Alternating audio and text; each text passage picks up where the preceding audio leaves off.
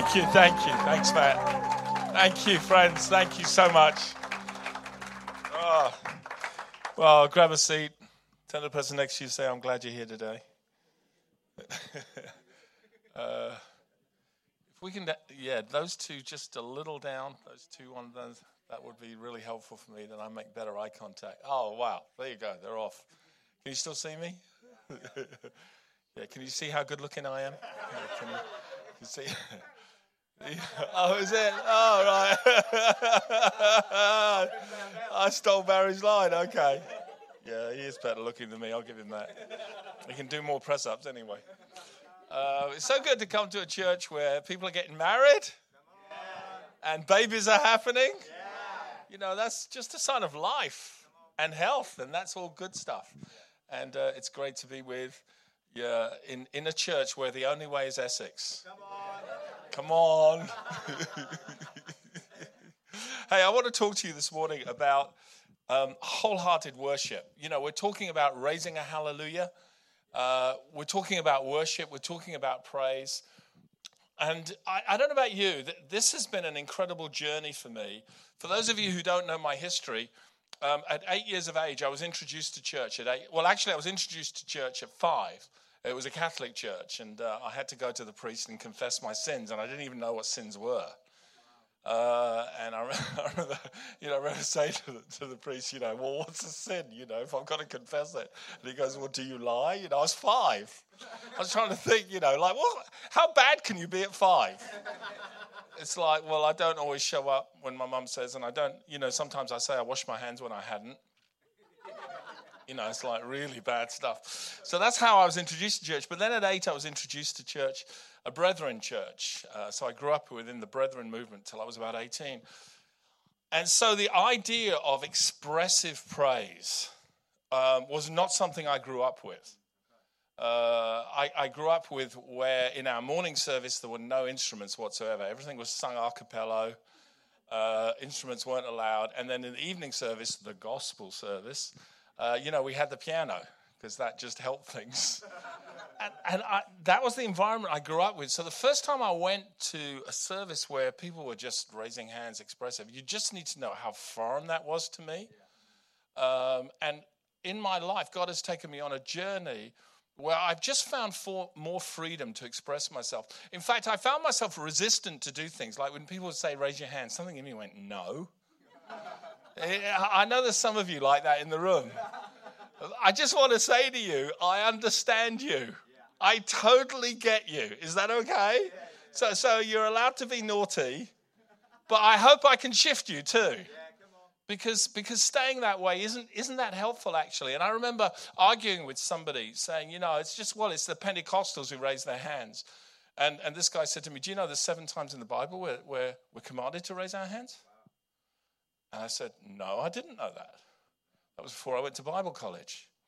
And then I began to study praise and worship in the Bible.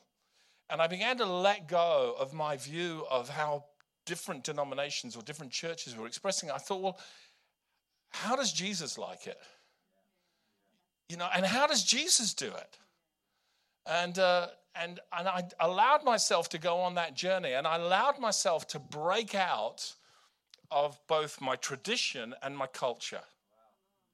My tradition was the church kind of way of doing things I'd grown up with. My culture was the British thing. You know? Um, a few weeks ago, I went to watch Crystal Palace versus Aston Villa. Now, I'm, you need to know, I'm not a huge football fan. I'm not huge, but Premier League, and I got a director's box. When somebody offers you a three and a half grand director's box to go and watch a football match with a three course meal, you're not going to say no, are you? you know, you have to be an idiot. I thought, yeah, I'll go there. And uh, it was an amazing experience. And as I watched this football match, the Holy Spirit said to me, Look at the way they worship. And I hadn't thought of it like that before. But it was wholehearted devotion to their team.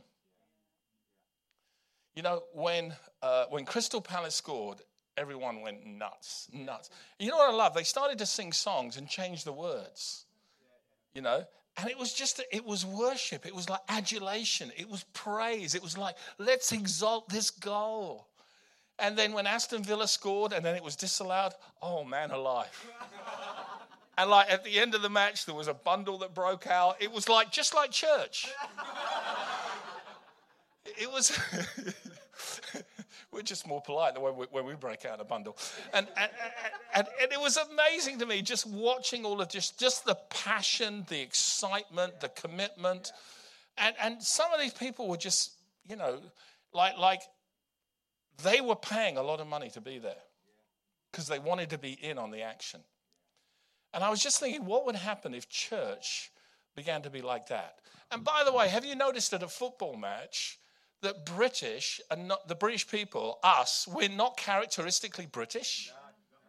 Because British, you know, sort of, we have this reputation around the world that we're a bit reserved, you know, that we hold back a little bit. And in most contexts, we do until it's football.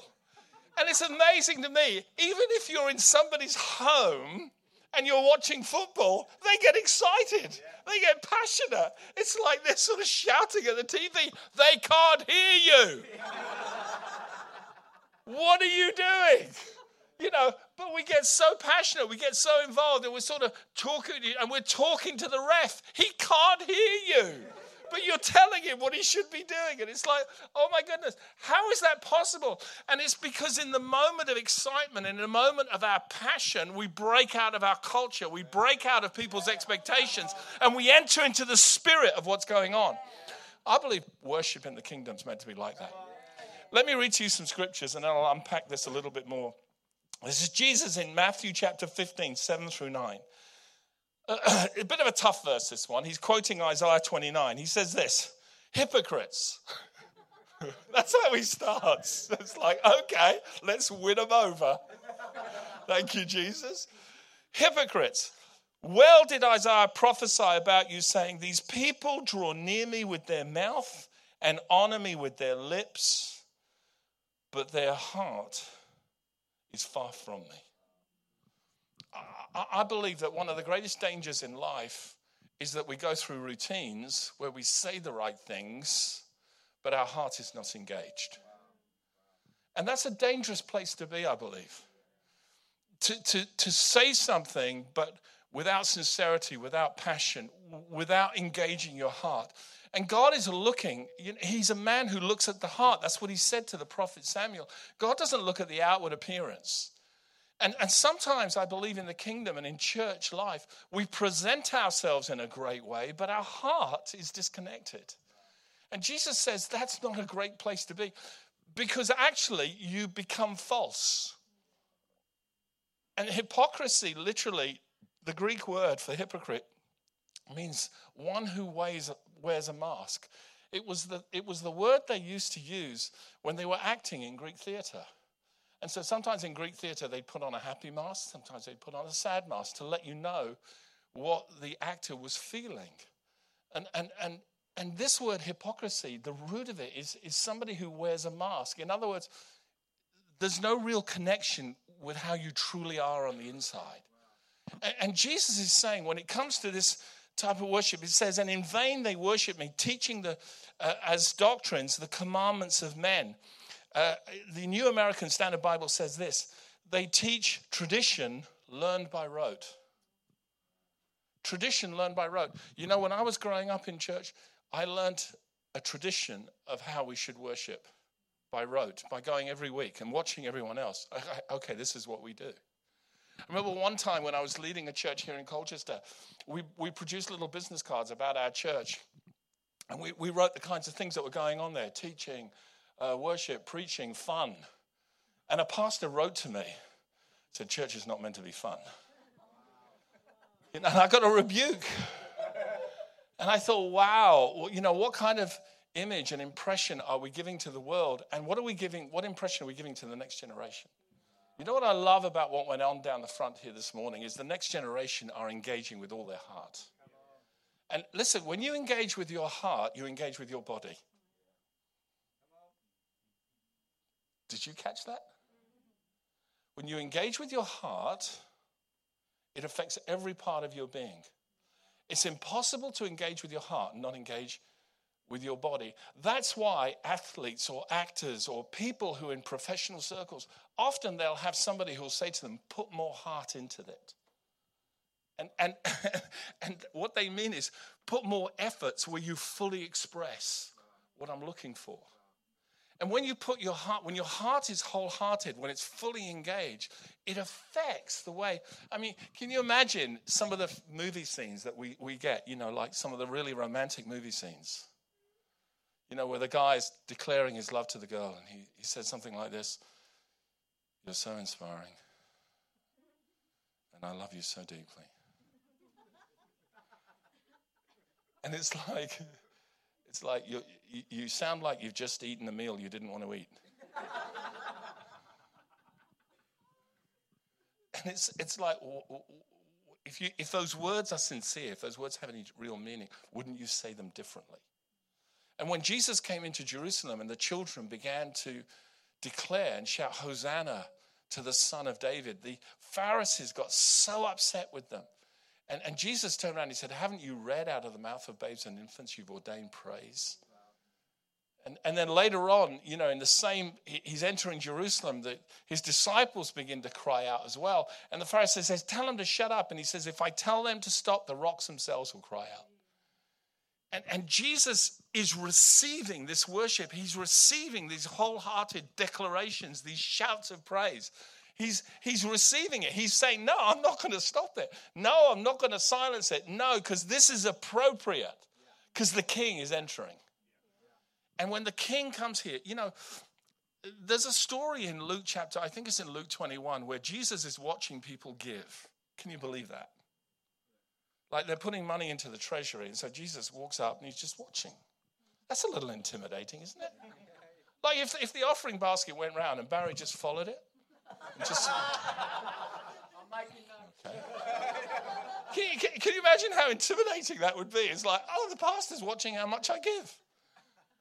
And Jesus is there at the treasury watching. And all of a sudden, a widow comes in and she puts in two little copper coins. And he says, Hang on a minute, stop everyone.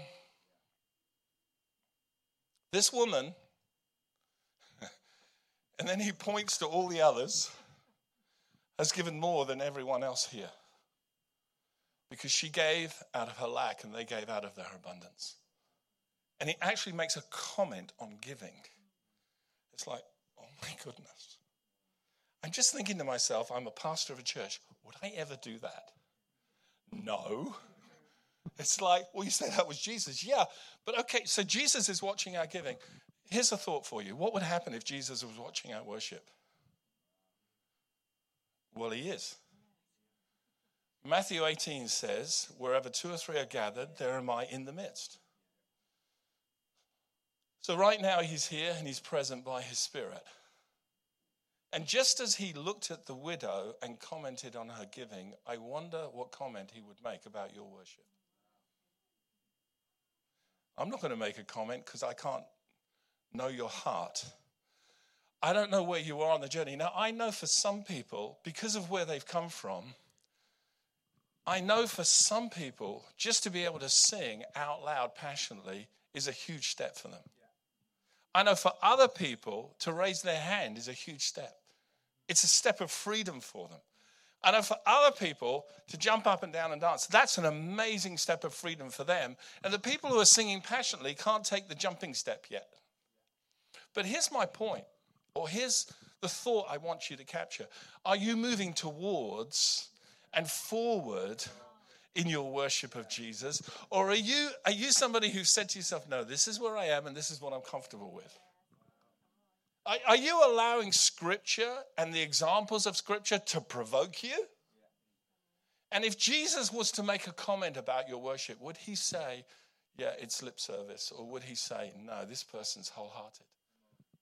You see, you don't need to jump to be wholehearted, but you need to fully, fully engage who you are in the moment with where you are in your journey. Do you get that? Okay, so let's read some scriptures, just some things to inspire you.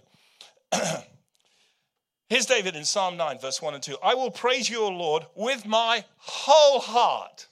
I will praise you, Lord, with my whole heart. What comes out of that?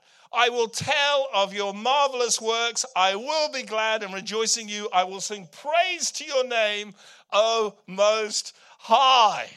Isn't that amazing? So here's David in the Psalms. He says, God, I'm telling you, I am going to be wholehearted in my praise of you.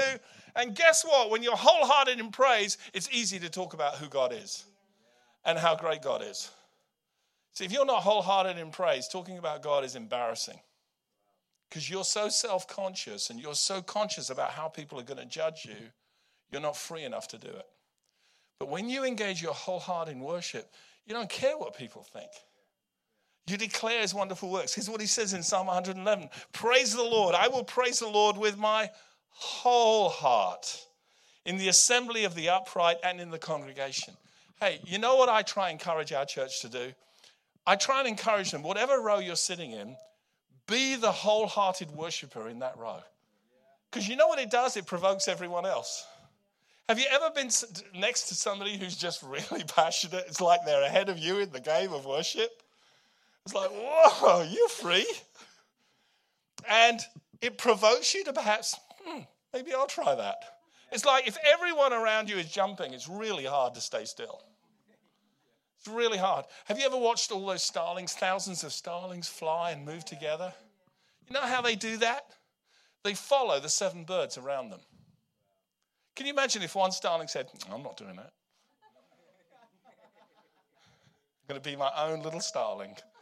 Well, good for you. You're going to crash and burn. But, but if you just go with the flow, it just becomes beautiful. It becomes expressive. That says that in the Psalms. The, the Bible says praise from the upright is beautiful. That's how God sees it. Here's a, here's a final one for you Psalm 138. I will praise you with my whole heart.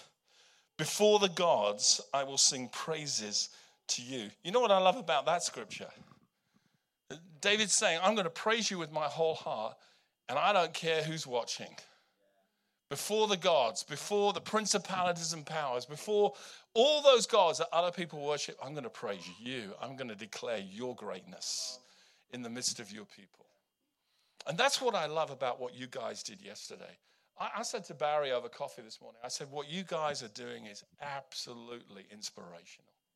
It's inspirational because you're declaring the praises of God. And guess what? Unbelievers are worshiping, and from what I saw in the video, they're doing a better job than some of the Christians in church. How do you feel about that? Don't you feel provoked?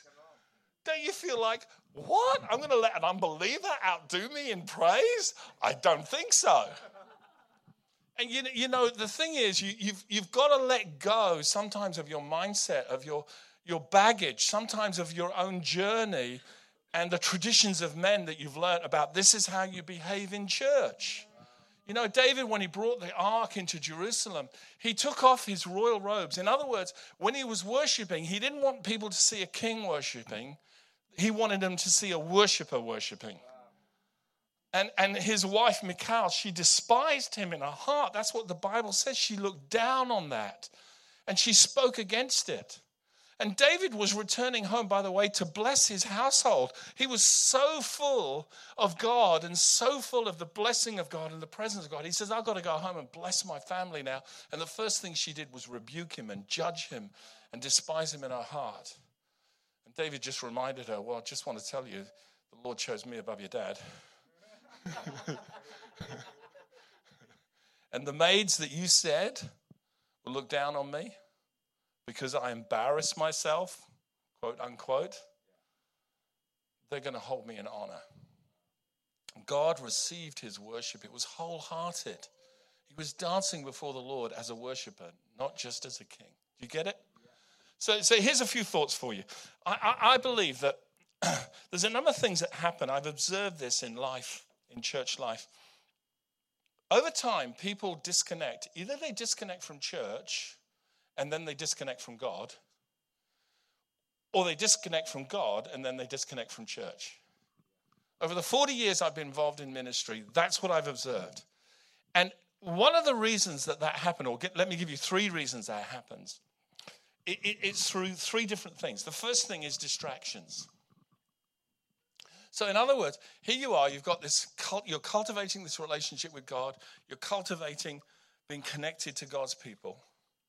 And the enemy hates that. He hates the journey that you're on. He doesn't want you to get closer to God. He doesn't want you to get closer to God's people because the more that happens, the more the more authentic you become, the more free you become, the more you actually connect with your destiny. And the more you become the person God intended you to be. So the enemy wants to put a gap. He wants to put a gap there. He wants to put distance. He wants to bring separation separation between you and God, separation between you and God's people. And one of the ways he does that is through distractions. Do you know sometimes a relationship can become a distraction? Now, now listen, I'm, I'm all for relationships. I'm talking about romantic relationships now. Okay? I'm all for romantic relationships. You know, it's not good for man to be alone. Now, if you have the grace, Jesus said there is a grace for singleness. He had it, Paul had it, a few others had it. There is a grace, it's a gift. But, but most of the time, God wants people to connect. But here's, here's a thought for you you can tell when a relationship is healthy because when you begin that relationship, you begin to love God more and you begin to love being in God's presence more and you begin to love being in God, with God's people more. But when you begin a relationship that's a distraction, guess what? It begins to separate you from those things. Uh, must we go to church? Can't we do this? You have to read your Bible all the time?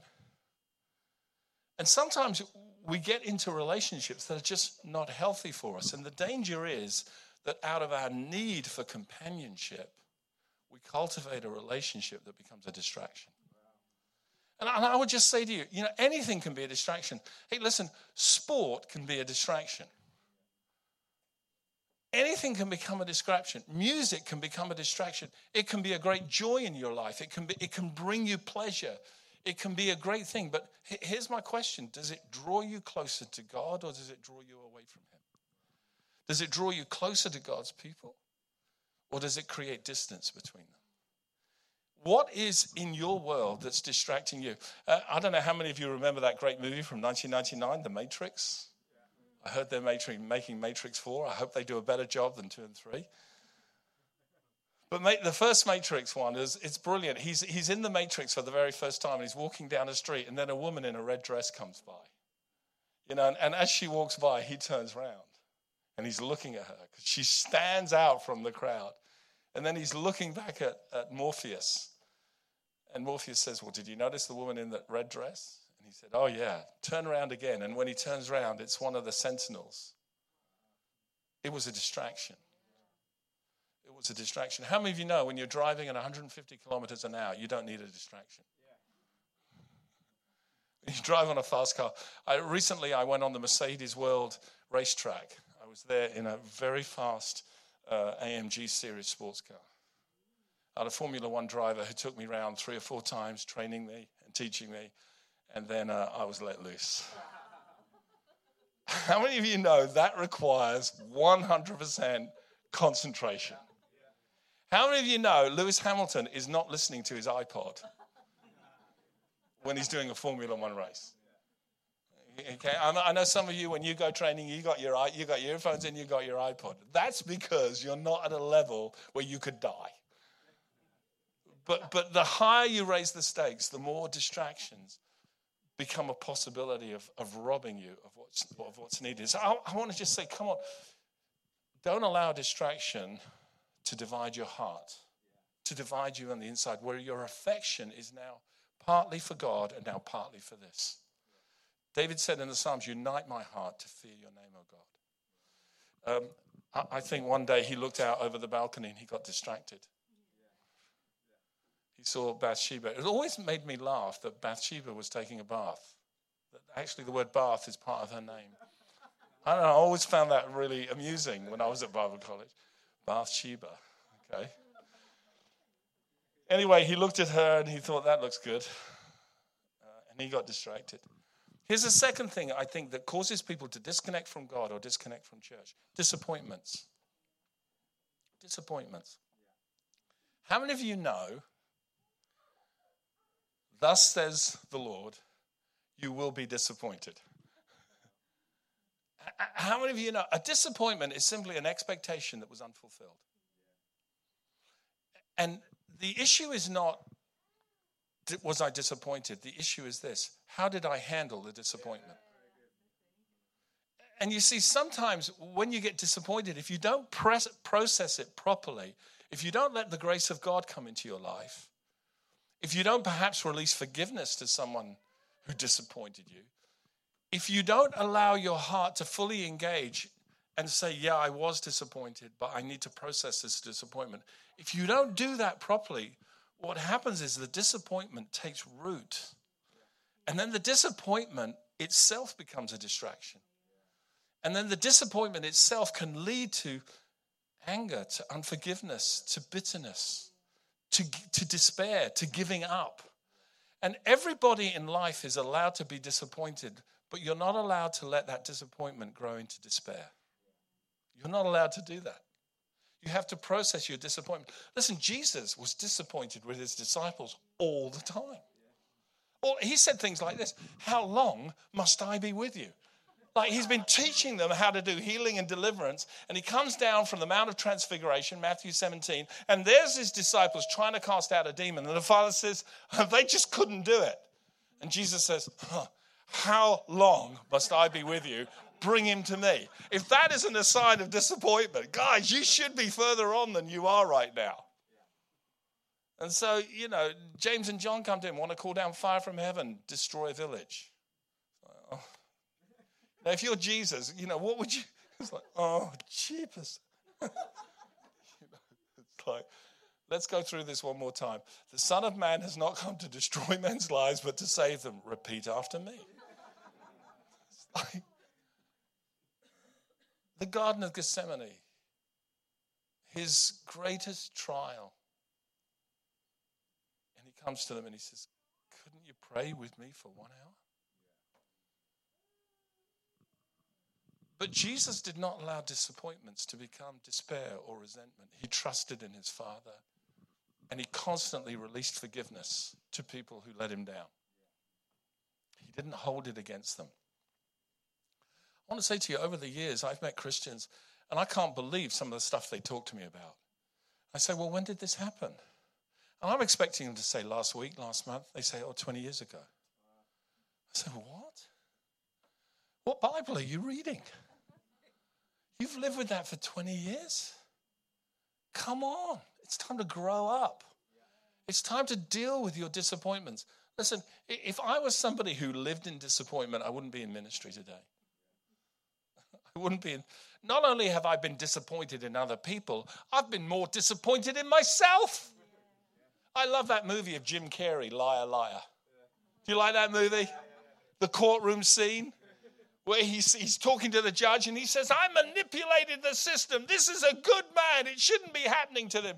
And the judge looks at him and he says, Sir, I hold you in contempt. And he says, I hold myself in contempt. it's just a great line in the movie. It's like you can't think any worse of me than I think of myself. And that's how it is sometimes. Sometimes the person we're most disappointed with is ourselves. I should have done better. I shouldn't have said that. I should have said this. I should have been courageous there. I was a coward there. I should have spoken up there. And sometimes we're so disappointed in ourselves that we don't give ourselves a break and realize we have a Savior and His name is Jesus, and He's not disappointed. He forgives us, He empowers us, He restores us. I love the words of Jesus to Peter when he said, Simon, Simon, Satan has desired to have you. He might sift you as wheat. But I've prayed for you. And, and when, you're, when you're converted, strengthen your brothers. He prophesies into his destiny at his worst moment in life. He says, You're going to get so disappointed with yourself. And, and Peter is all, you know, he's so bullshit after that, isn't he? It's like Jesus gives in his prophecy and says, Lord, I'm going to go with you even unto death. And so Jesus kind of unpacks the prophecy. You know, actually, you're going to deny three times that you know me. That's, that's, that's the sifting. But I, I have gone beyond my disappointment in what you're about to do, and I see the destiny in your life, and I'm going to speak into your destiny, not into the thing where you've let me down. What would happen if, as a church, we started doing stuff like that? With people who let, let, who, who let us down, instead of cutting them off, we started to pray over them and we started to pray restoration and we started to prophesy to their destiny. Wow, what kind of church would that look like? And you see, sometimes disappointment holds us back. So we bring our disappointment to church and people say, Come on, let's worship the Lord. Yeah, I don't feel like it today. You don't know what I've been through. And we go into victim mentality. Come on, you've been there. Poor me. and it's like, come on, you've got to break out of that. Don't, don't live as a victim. Don't live in your disappointment. But rather, if you need to, make an adjustment about your expectations. I like what David said. He said, Hope in God. My hope is in the Lord. Because people will let you down. Here's the final thing. Sometimes we disconnect from church or from God because of distraction, sometimes because of disappointments. Sometimes because of disobedience. Come on, we've all been a bit naughty from time to time. Haven't we? Haven't we? We all do things we know we shouldn't do. It's like Paul said this in Romans 7 the good that I would do, I do not do. The evil that I would not do, I find myself doing. O wretched man that I am. We've all been there. And sometimes when you live in disobedience, the issue is can you respond to the conviction that comes after disobedience and put it right? And say, You're right, Lord. Nathan came to David and said, Thou art the man. David was good at making moral judgments, except about himself.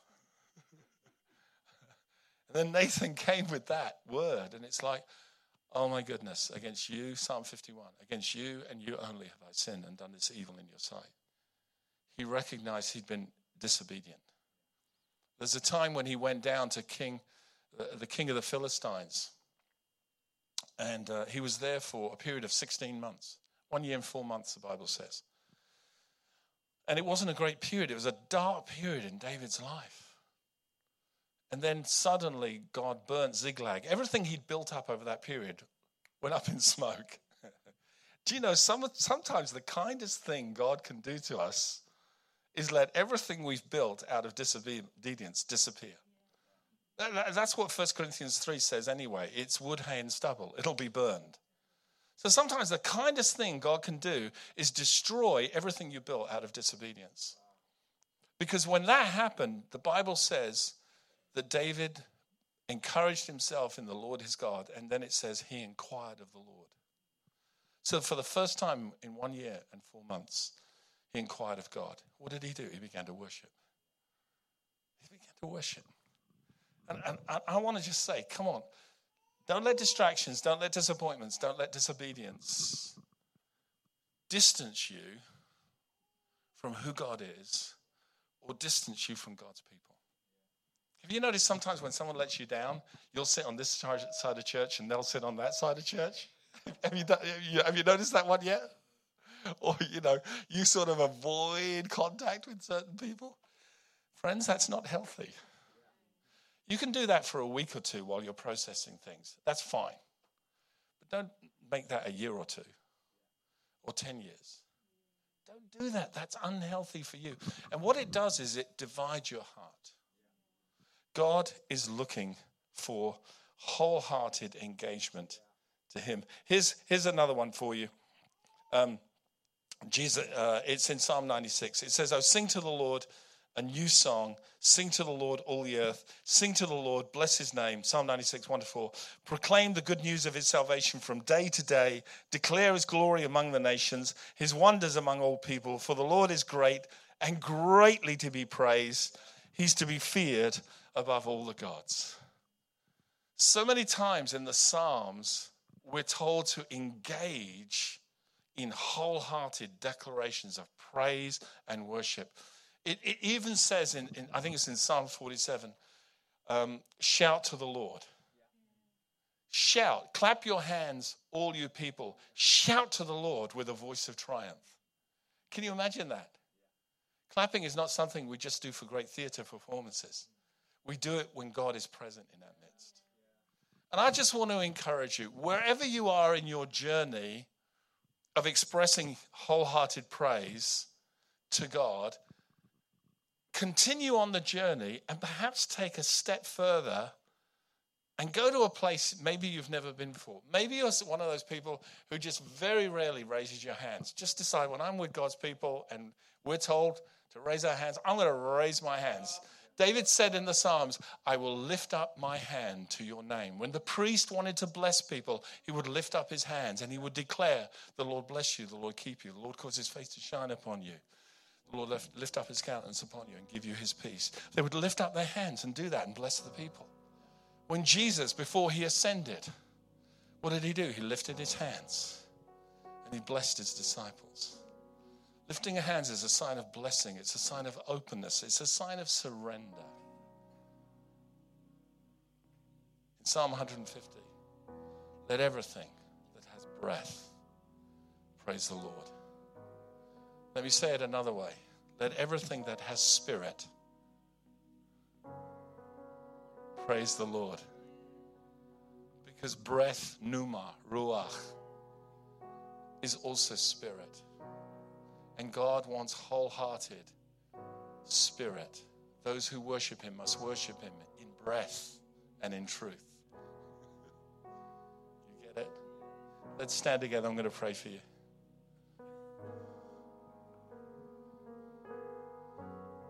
If you're here today, I just want to tell you, you were made for worship. It's why you can't go a concert to a concert and not clap and not cheer and not shout encore. It's why you can't go to a football match and get caught up with the crowd and raise your hands and sing. It's why when we're together, something in us desires to engage with the moment of what is happening. And our King is in our midst. He's present here. And just like he's looking out at the woman who gave, he's looking at every worshiper. Do you know the last thing Jesus did in the Lord's Supper? And you can read it there in Matthew's Gospel. It says they sang a hymn and then they went out. But the hymns that they sang were part of the Passover hymns it meant that they had to sing Psalm 113, Psalm 114, Psalm 115, Psalm 116, Psalm 117, and Psalm 118. The last thing that Jesus did before he was arrested was to worship with his disciples. The Hallel Passover Psalms. Fortunately, Psalm 117 is only four lines. And then on the cross, what is Jesus doing? Well, he's singing. Because Psalm 22, my God, my God, why have you forsaken me, is a psalm. And how does that psalm end? Well, it ends with John 19:30, where Jesus declared, It is finished. Psalm 22 ends like this: For he has done it. Psalm 22 in verse 3 says this, But you are holy, enthroned on the praises of Israel. And in that entire song that Jesus is declaring, it's about the greatness of God to deliver his servant and that he is present. It begins, Why have you forsaken me? And then the rest of the psalm says, Actually, you're there, you're present, you're with me, you surround me, you'll deliver me, for he has done it. This is our worshiping Jesus. I believe He wants us to be a worshiping people. If you're here this morning, you've never said yes to Jesus. He's your creator, He's your savior, He's the one who loves you, He's the one who died for you, and He's the only one who can truly forgive you. Everything in life that you look at where you want to beat yourself up because of all the bad things you did and all the good things you didn't do, the opportunities you missed. Jesus is here to give you a brand new beginning and help you fulfill your destiny. And just with every head bowed and eye closed, if you've never done this before, maybe you did it a long time ago, but you got disconnected. Maybe because of being distracted, maybe because of being disappointed, maybe because of being disobedient. I don't know, but God knows.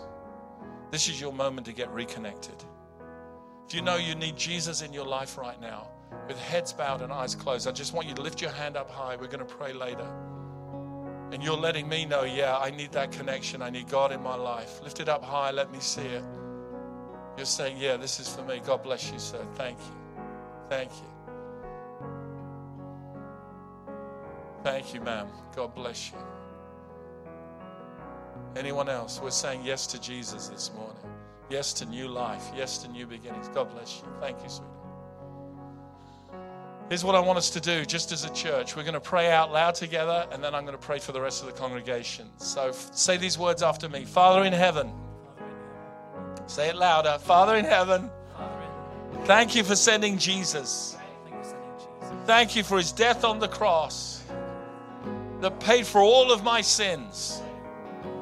Thank you for his resurrection that guarantees my future and my forgiveness. Today I declare that Jesus Christ is Lord and He's my Lord. Can we give God a big clap? One more thing.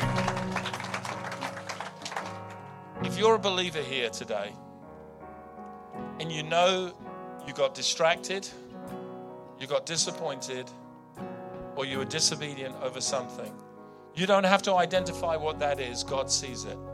All I want you to do right now is put your hand on your heart, and I'm going to pray for you that the Holy Spirit is going to do something very special for you in the coming days that lie ahead.